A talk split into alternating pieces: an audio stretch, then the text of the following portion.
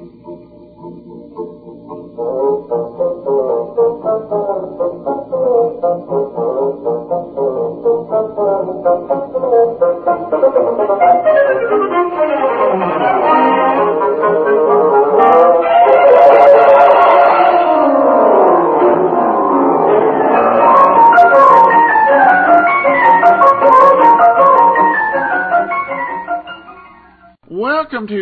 Great Detectives of Old Time Radio from Boise, Idaho.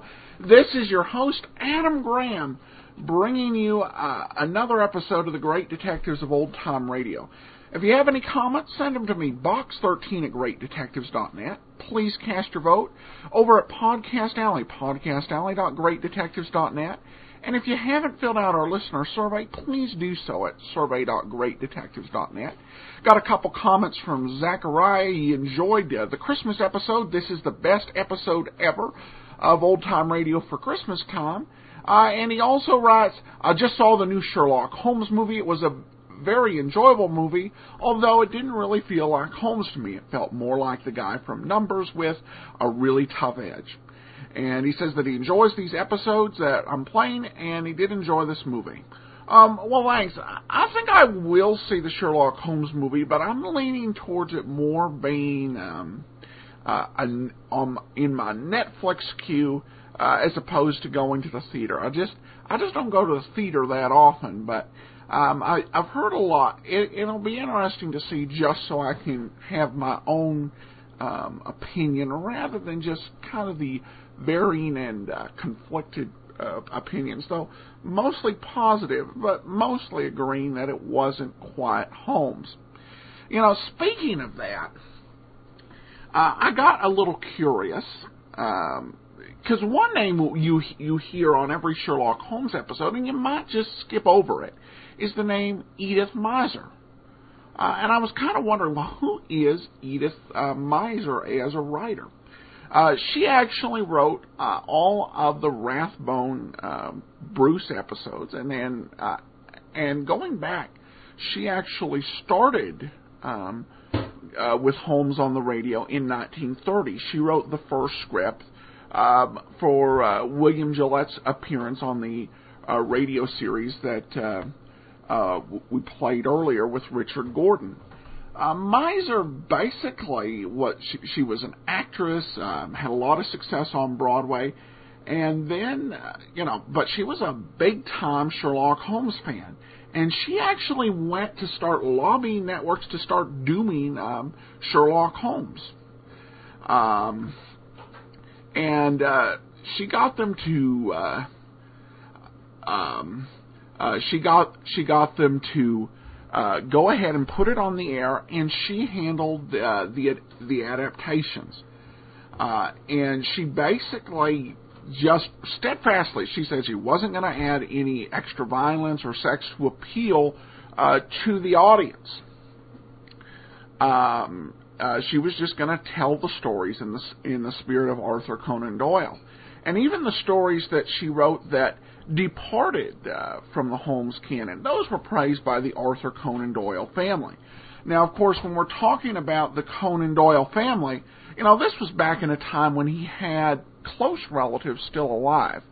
Uh, but basically, it's through her work that Holmes was able to get on the air, um, and that it, she, it was able to stay on the air for so many years, and she got to adapt um, her favorite stories uh, to the uh, to the air. So a very uh, neat and determined uh, lady, uh, and I just thought I just thought that'd be an interesting tidbit to share.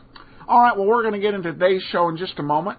Before we do, uh, I want to encourage you as you make travel plans for the new year. Remember this name.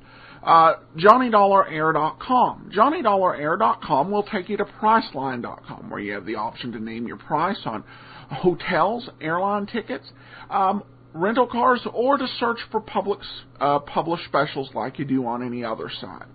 Uh, if you go to JohnnyDollarAir.com, you get the great deals that come with Priceline, plus uh, uh, your uh, your purchase helps to support great old time radio.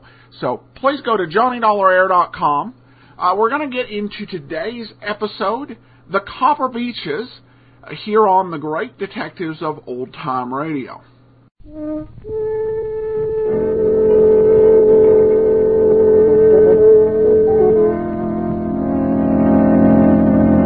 The Adventures of Sherlock Holmes, starring Basil Rathbone and Nigel Bruce.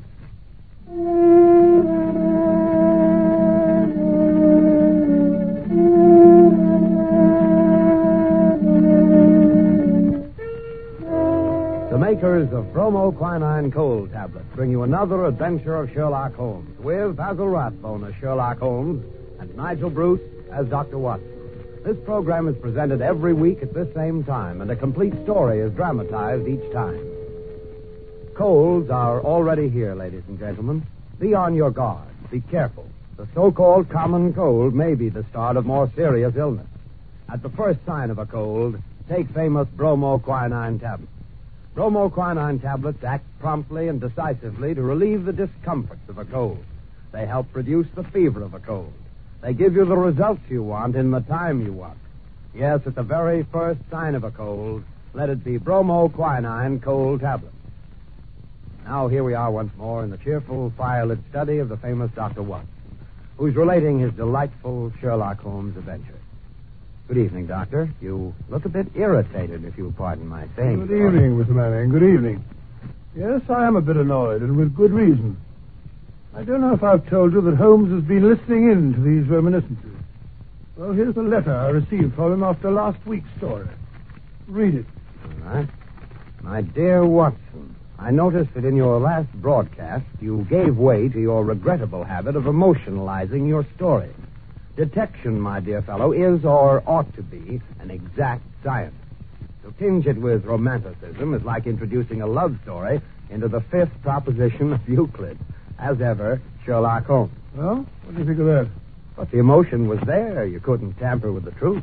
Holmes has always maintained that the truth is not in what you say, but in the impression you create in the other person's mind. well, Holmes always complained that I overstress the, uh, the human element in recording his cases. How well I remember the attitude with which he received the publishing of my first book about his adventures. It was a cold morning in early spring. We were sitting on either side of a cheery fire in our rooms in Baker Street. A thick fog rolled down between the dun-colored houses. Our gas was lit. It shone on the white cloth and glimmered on the coffee cups and on the silver. The breakfast table had not yet been cleared away. Holmes had been silent all the morning, smoking his long cherrywood pipe, which usually displaced his favorite clay when he was in a disputatious mood. Altogether, he was not in the best of tempers.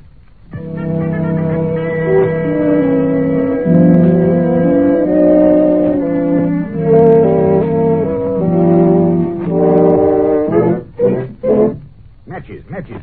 Where are the matches? Look at that confounded fog. What happens to all the matches in this house, I'd like to know. My dear Holmes, why not use the tongs and a live coal if you want to relight your pipe? Huh? Oh! I burned myself. Ah, For heaven's What sake, the- Holmes, stop Oh. stuttering. Something's annoying you. Why not get it off your chest? it's that confounded book of yours. What? Sensationalism, Watson. Rank sensationalism. You're always placing the emphasis on the crime. Crime is common, logic is rare. You should stress the logic. You have degraded what should have been a course of lectures into a series of tales. Now, really, Holmes, that's not logical. You're always complaining that crime is falling off. You say there are no first-class criminals left. Quite. And therefore, if you depend on the crime to hold your readers, you will soon be a back number. Criminals. Bah. They've lost all their enterprise and originality.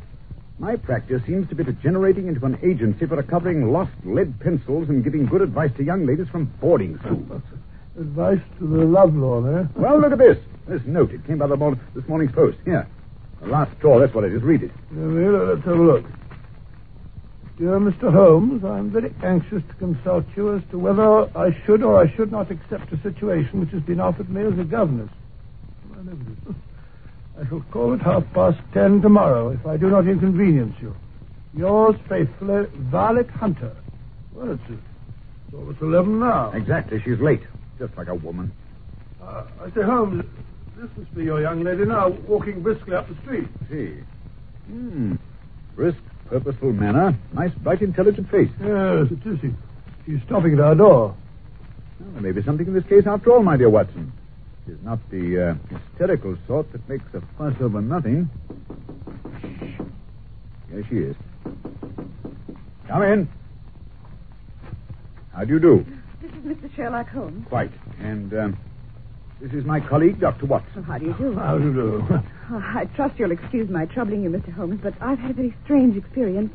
And as I have no relations of any sort to advise me, I thought I'd best come to you. I shall be very happy to do anything that I can. Well, I, I, I've been a governess for five years in the family of Colonel Spencer Monroe. He's been transferred to Nova Scotia, so that for the last few months I've been without a situation. Why, I advertised and answered advertisements, but without success. You see, the money I had saved began to run out, and I was at my wit's end. Indeed, indeed. Well, go on. Well, yesterday I called in at a well-known employment agency run by a Miss Stoper. When I arrived, the outer office was filled with young ladies looking for situations. I, I was told to wait. But I did so, and after about half an hour, my name was called out. Well, the door to Miss Stoper's private office was ajar. Seated beside her was a prodigiously stout man with a round, smiling face and a heavy chin. Oh, his, his eyes were like two little slits. Well, I advanced to the door, my knees trembling. Oh, Mr. Holmes, if you know how I needed that work.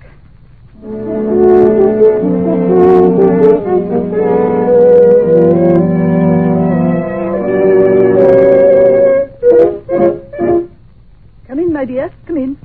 Mr. Rucastle. This is Miss, uh, oh, what is your name, my dear? Miss Hunter, Violet Hunter. Oh, yes, Miss Hunter. Oh, capital, capital. I couldn't ask for anything better. I'm sure you'll do, Miss Hunter. Well, I, I hope so, Mr. Rucastle. You're looking for a situation as a governess. Yes, sir. And, and what do you, what salary do you ask?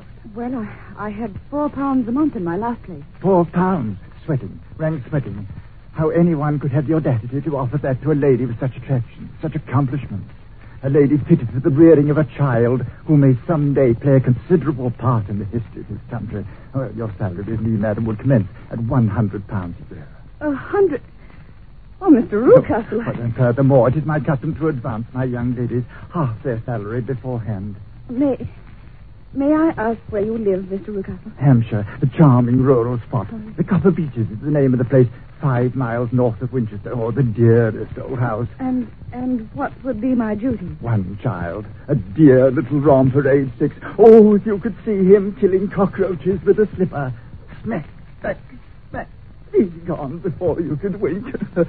My my sole duty then is to take care of this this child. Well, I, I, I'm sure your good sense would suggest that you obey any little commands which my wife might give, provided, of course, that they were such as a lady might obey with propriety. Uh, you see no difficulty, eh? Oh, I should be happy to make myself useful. Oh, by the way, in dress, for example, uh, we're fatty people. Fatty but kind-hearted. Now, now, if you were asked to wear a particular dress that we might give you, you, you, you wouldn't object to our little whim, eh? Why, no.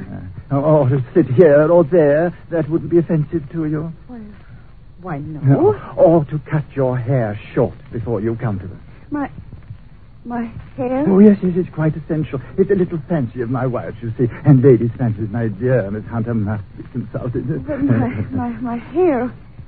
Oh no, I no, I couldn't. No, oh, oh, what a pity. Well, in that case, Miss Stoper, I'd best inspect a few more of your young ladies. Good day, then, Miss Hunter. I'm afraid you must consider yourself struck from our list. Oh, but You can hardly expect us to exert ourselves to find another such opening for you. but Miss Stoper. Good day, Miss Hunter. Oh, just a minute, Miss Stoper. Uh, let's not be too hard on the young lady. After all, my request was a little sudden. Uh, perhaps, Miss Hunter, you'd like 24 hours in which to consider the matter. Uh, and in view of the fact that you have particularly beautiful hair, uh, I might be willing to raise the salary to 120 pounds a year uh, to recompense you for our little eccentricities. Yes.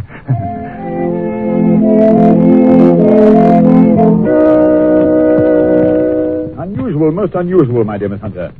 Uh, what do you make of it, Watson? Well, perhaps the gentleman's wife is a lunatic and he wishes to humor her offences in order to prevent an, an outbreak.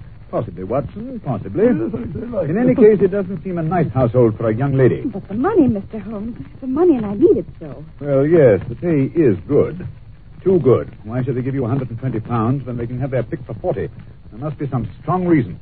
But I have no choice. Then uh, you've made up your mind to accept? Yes, I must.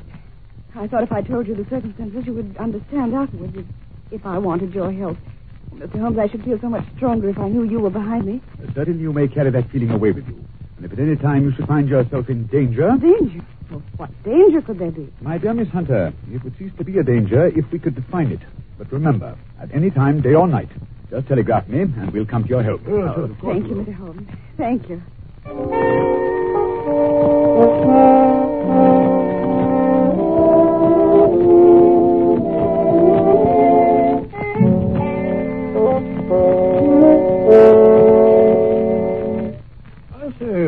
Holmes, Huh? it's been almost a week since that charming Miss Hunter called. Conditions must be pretty good at the Copper Beeches, or, or we'd have heard from her. You never know, Watson. You never know. She may not be able to get to a telegraph office. Huh? Nonsense, Holmes. Nothing very dreadful can happen out in the open country like that. Now, that's where you're wrong, Watson. My experience that the vilest alleys in London do not present a more dreadful record of sin than does this smiling, beautiful countryside. Holmes, you give me the creeps. What do you mean? The pressure of public opinion is greatest in the towns. There is no lane so vile that the scream of a tortured child or the thud of a drunkard's blow does not beget sympathy and assistance from the neighbors. But the countryside, my dear Watson, filled with its lonely houses, think of the hellish cruelty, the hidden wickedness. Why, it may go on year in, year out in such places, and no one the wiser. Had our young friend gone to Winchester, I should not have had this uh, fear for her safety. It's the five miles of country which makes the danger. Uh, see what it is, Watson. Oh, thank you, sir. It's a telegram for you, Holmes. Oh, give it to me. It's from Miss Hunter. Oh, well, what'd she say? Come at once. We'll meet you at the Black Swan Hotel, Winchester, at three this afternoon. Abbott, my wits end. Don't fail me. What do you suppose has happened? Hurry, Watson. We've no time to lose. There's a train from Waterloo Station in half an hour. If we can only get to her in time.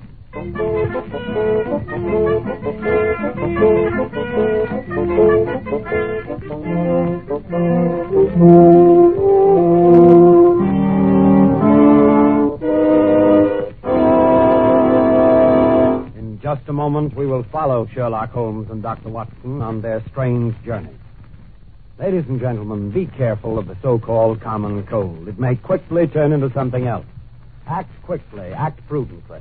At the first sign of a cold, take bromoquinine tablets. Bromoquinine tablets promptly relieve the distress of a cold. They help reduce the fever of a cold. Bromoquinine tablets are effective for two very good reasons. First, they're made especially for the relief of a cold symptom. Specialized medication, in other words. Second, they work internally. They get out of cold discomforts from the inside, which is the way you want. Be businesslike in your treatment of a cold mystery. Take a businesslike preparation. Bromoquinine tablets. You can get these famous tablets at any drugstore in America, a few cents a box. Be sure you ask for Bromo, B-R-O-M-O, quinine, Q-U-I-N-I-N-E. Bromo quinine cold tablets.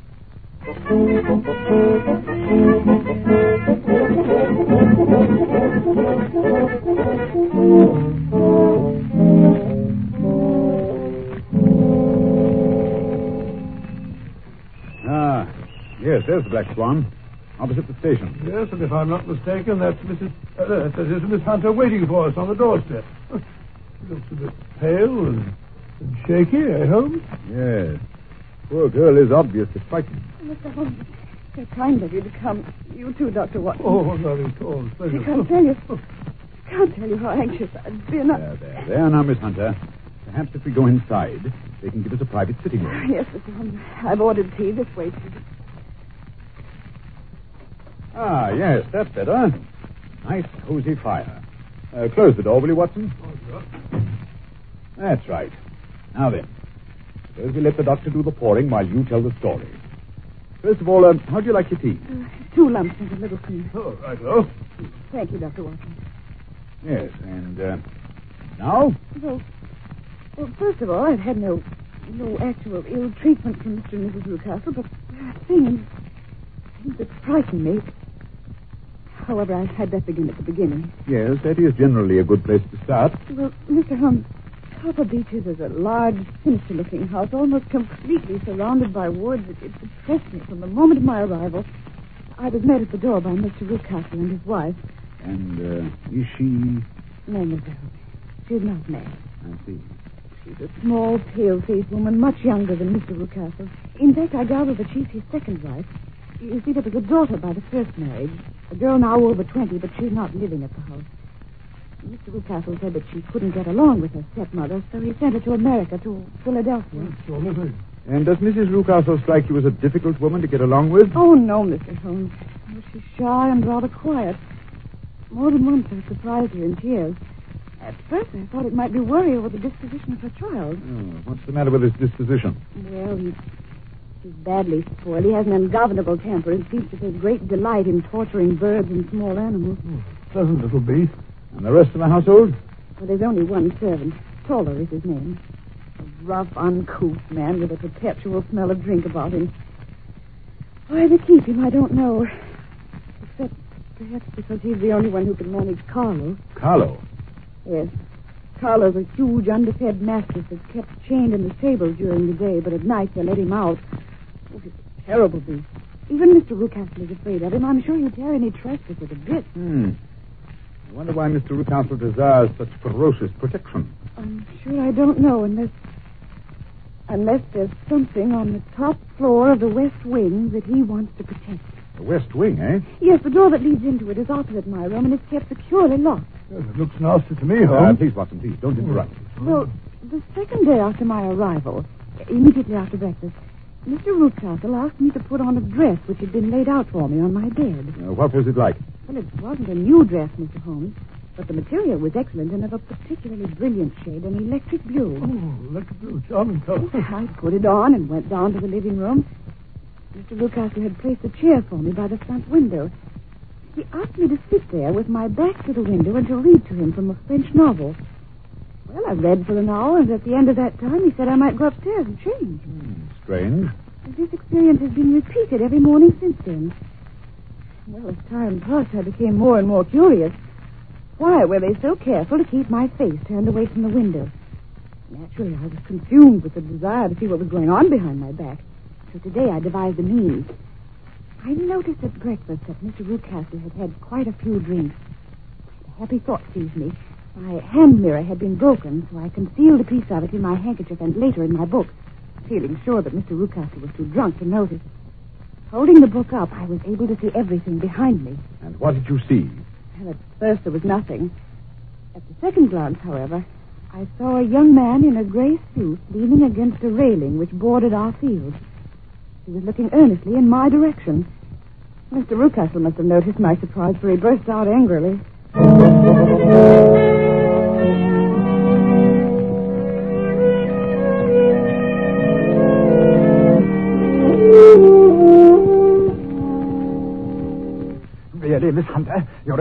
Be wandering. That's the second time that you've read that passage. Oh. Furthermore, there's an impertinent fellow up the road who keeps staring at you. Is he a friend of yours? Oh, no, Mr. Rucastle, I don't know anyone around here. Well, kindly turn around and motion him to go Oh, away. wouldn't it be better not to notice him? Do as I tell you. I really don't encourage you to have any followers. Very well, Mr. Rucastle. There. Impertinent fellow. That will be all for this morning, Miss Hunter. You may go to your room. Oh, but Mr. Rucastle, I hope you don't... Go to your room, I say. Yes, sir. And after this, you needn't bother to wear that blue dress. Oh, dear, what a frightful household. Oh, if I could only get away from here, it's all so depressing. What? But she's left the key in the door to the west wing. He must be drunk. Hmm. I wonder what's inside. Oh, it, it wouldn't hurt to take just one look. Oh, how dark it is and empty. Wait. Three doors. Why, the middle one is barred at the end of an old iron bedstead. I wonder why. Oh, goodness, it's pokey in here. What was that? Oh, it must have been a bat. Someone's in there. Or maybe it's something. I can't stand it. Too eerie. I've got to get out of here. I've got to get out. Oh, dear, there comes Mr. Rucastle up the stairs. Mr. Rucastle. Mr. It was you then. I thought it must be when I saw the door open. Oh, I'm so frightened. Ah, my dear young lady, and what frightened you? Well, I was foolish enough to go into that vacant wing, but it was so lonely and eerie, and, and a bat swooped down into my face. Is that all? Well, what else could there be? And why do you suppose that I keep that door locked? I'm sure I don't know. It's to keep people out who have no business there, you see. I'm sure if I'd known it. Well, you know now, my dear young lady. And if you ever put your foot over that threshold again, I'll throw you to the back.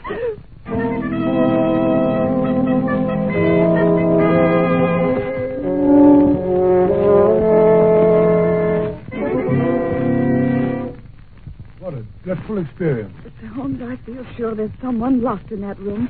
Someone who's unhappy, perhaps tortured. Oh, good heavens, it's almost five. I promised to be back by six. Mr. and Mrs. Rucastle are going out. If, if Mr. Rucastle should discover where I've been... You've acted like a brave and sensible girl, Miss Hunter. Yes, indeed you have. Do you think you could do one more thing? I can try, Mr. Holmes. Dr. Watson and I will be at the Copper Beeches by seven. The Rucastles will be gone by that time, and I don't imagine the mastiff will be let loose until they return. Oh, no, Mr. Holmes. It would be too dangerous for them to get back to the house. Good. We will hope that Toller is still drunk. At any rate, you must get us into the house. We must explore the west wing. I'll do my best, Mr. Holmes. Now I must hurry. Goodbye, gentlemen. Goodbye. Goodbye, Miss Hunter. Well, my dear Holmes, what do you make of it all? The blue dress and the man in front of the house. Obviously, they've had someone, uh, had her impersonating someone. Someone young whose hair has been cut off during an illness. That someone is probably the person imprisoned in the west wing. Sinister. That is not the most sinister part of Miss Hunter's story. Oh, what is that? The unpleasant disposition of the child. Well, what's that got to do with it? My dear Watson, as a medical man, you know that a child's tendencies can be discovered by a study of the parents. But heredity is a science could be worked backwards as well. You can get a good insight into the character of the parents by studying the children. This child is cruel, abnormally cruel. He probably inherited from one of his parents. I only hope nothing serious happens before seven o'clock tonight.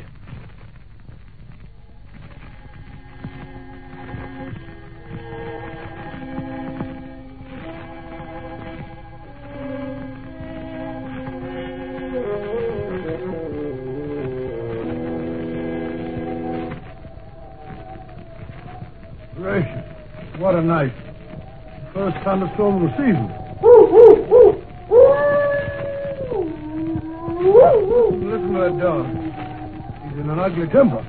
Listens to the house with its group of copper beeches in front of it. Ah, yes, yes, yes. Miss Hunter waiting for us in the doorway. The coast must be clear. Oh, come in, come in. You must be soaked to the skin. Oh, you're rather wet yourself. You, you must be careful, you know. You, you'll be Quiet, catching... Watson, quiet. What's that pounding? It's Toller. He was just going out to release the dog. I sent him to the wine cellar, then locked him in. Splendid. I managed to get Toller's keys this afternoon, too. He was quite drunk. They are duplicates of Mr. Rucastle. Better and better, but come along upstairs. We've no time to wait. Have you got your revolver handy, Watson? Yes. Good. Good heavens, uh, that lightning must have hit quite near here. One of the copper beeches, no doubt. No, which key? Oh, this one. That's right. Oh, nothing here. Come along. Listen to that rain on the roof.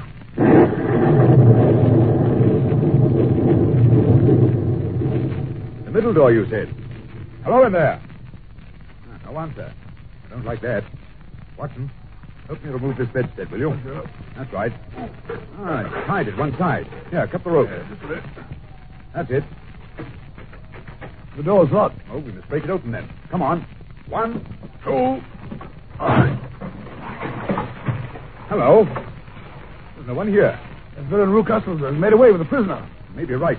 He's probably been carried off. Yes, but how? Through the skylight. It's still open. Shut that table over here.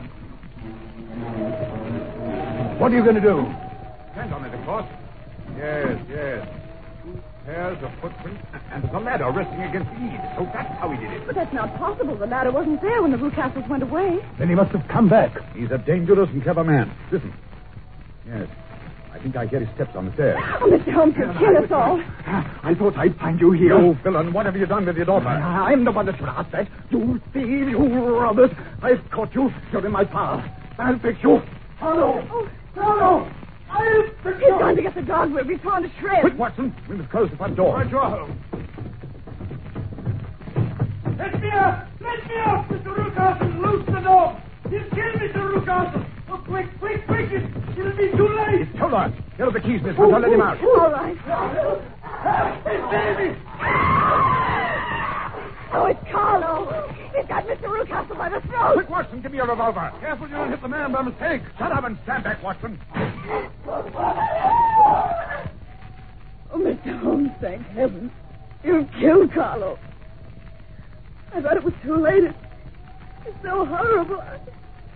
I, think I feel... Uh, Watson, Watson and Toller, uh, bring Rucastle into the house, will you?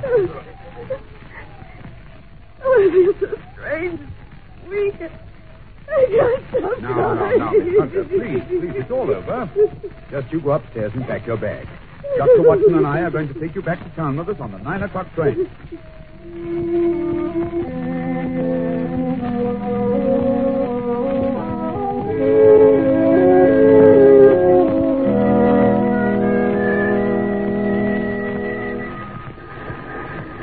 Think, Watson, that uh, Rucastle will live? I'm afraid so, Holmes. Oh, I'm so glad to get away from that dreadful place. I say, Holmes, just what did happen to the prisoner in the West Wing, and who was it? It's all so disgustingly simple, my dear Watson. It's Rucastle's daughter, as I suspected. It seems that she had inherited some money from her mother, who was Rucastle's first wife. When she threatened to get married and take her small fortune with her, her father tried to get her to sign a paper giving the money to him. He worried her until she got brain fever and had to have all her hair cut off. Oh, what, what a brute. I got all these details from Toller. Still, her young man stuck to her, and she to him. After that, Mr. Rucastle locked his daughter up and brought Miss Hunter down from London in order to impersonate her, get rid of the persistent suitor. This young gentleman, however, was a persevering chap, and having greased Toller's palm very thoroughly, he learned the true state of affairs. With the help of Toller and a long stepladder, he rescued his fiancée.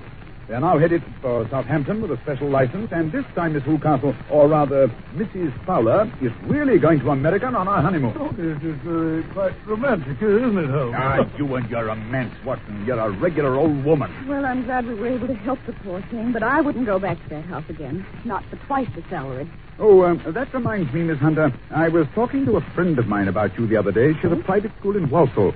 I believe she said she had an opening for you. Oh, Mr. Holmes, you're you're a Now, darling. now, now, my dear, it's quite inconsequential. Really, no. Shut up, Watson.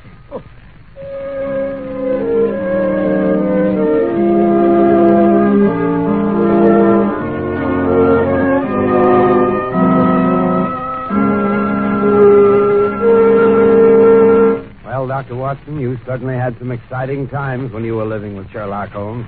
I certainly did, Mr. Manning. Those were the days. I mean, ne- never a dull moment. Yes, when I think of the thrilling experiences that, that Holmes brought into my life, I can almost forgive him for being so, so deucedly critical. Now, ladies and gentlemen, before Dr. Watson tells us what next week's adventure will be, here's what to do when you feel any sign of a cold. Here's what to do for prompt relief. Go right to your druggist and say a package of bromoquinine tablets, please. Start taking the tablets right away, according to the directions on every box. You'll be surprised with the prompt action of bromoquinine tablets. You'll be amazed with the way they relieve a cold's discomfort. You'll get results such as to delight and reassure you.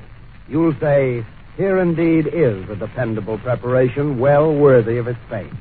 Don't leave your radio tonight without making a mental note that any sign or suspicion of a cold, you're going to take bromoquinine tablets. You'll probably have more than one occasion to be grateful for the resolution. Remember, bromo, B-R-O-M-O, quinine, Q-U-I-N-I-N-E, bromoquinine cold tablets.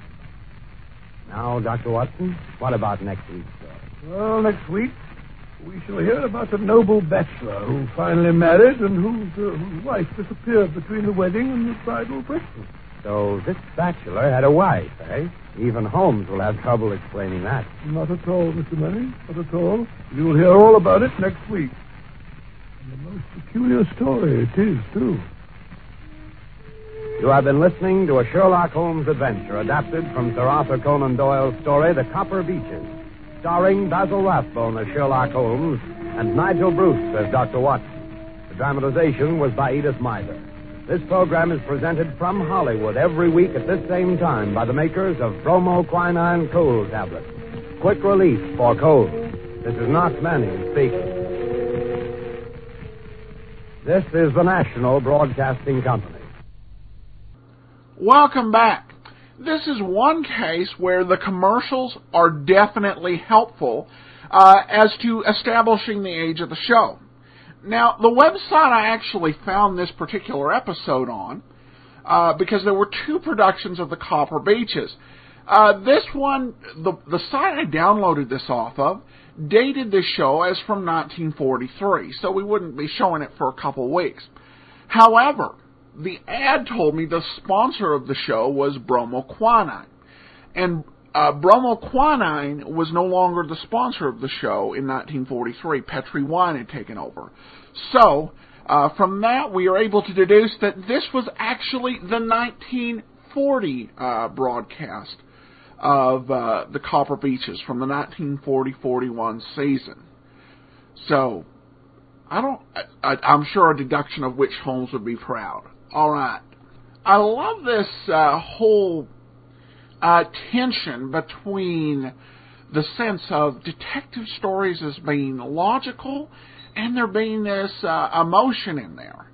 Uh, and uh, I I think that uh, particularly in the way that Rathbone portrays Holmes, there's this um, you could almost say a pretension of uh, detachment.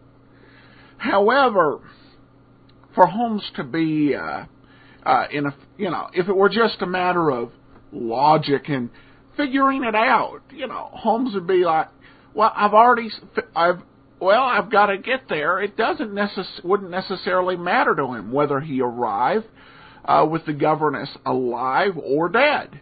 Um, instead, it's like we've got to hurry. Um, again, there's there's some uh, definite concern, and that you know, and so I, I think that I think that in, in one way, uh, it's a it's a fascinating contrast uh, because I think Holmes is almost uh, almost seems somewhat uh, uh, somewhat in denial about his own uh, emotional responses from the case to the cases, um, and how it really um, engages him. I also love that part uh, where uh, he was discussing why he was why he was more afraid from for her in the uh, in the countryside than the, in the city. Uh, it's actually a, a you know um, statistically um, it's actually doesn't uh, doesn't hold water because you know there generally in most small towns there's less chance of uh, something bad happening than in a, a large city. Uh, but I, I think that the view, uh, as expressed by Holmes here, really, uh, really does govern a lot of uh, thoughts um, in Hollywood, both then and now, because you'll always hear this this town where everything looks calm, but there's a dark, dark secret. Uh, and you, you see the kind of the logic behind it, even if all the statistics aren't necessarily there to back it up. All right, well, that'll wrap it up for this week's show. Got any comments? Send them my way. Box13 at greatdetectives.net. Uh, and uh, please cast your vote for us at Podcast Alley, podcastalley.greatdetectives.net. But from Boise, Idaho, this is your host, Adam Graham, signing off.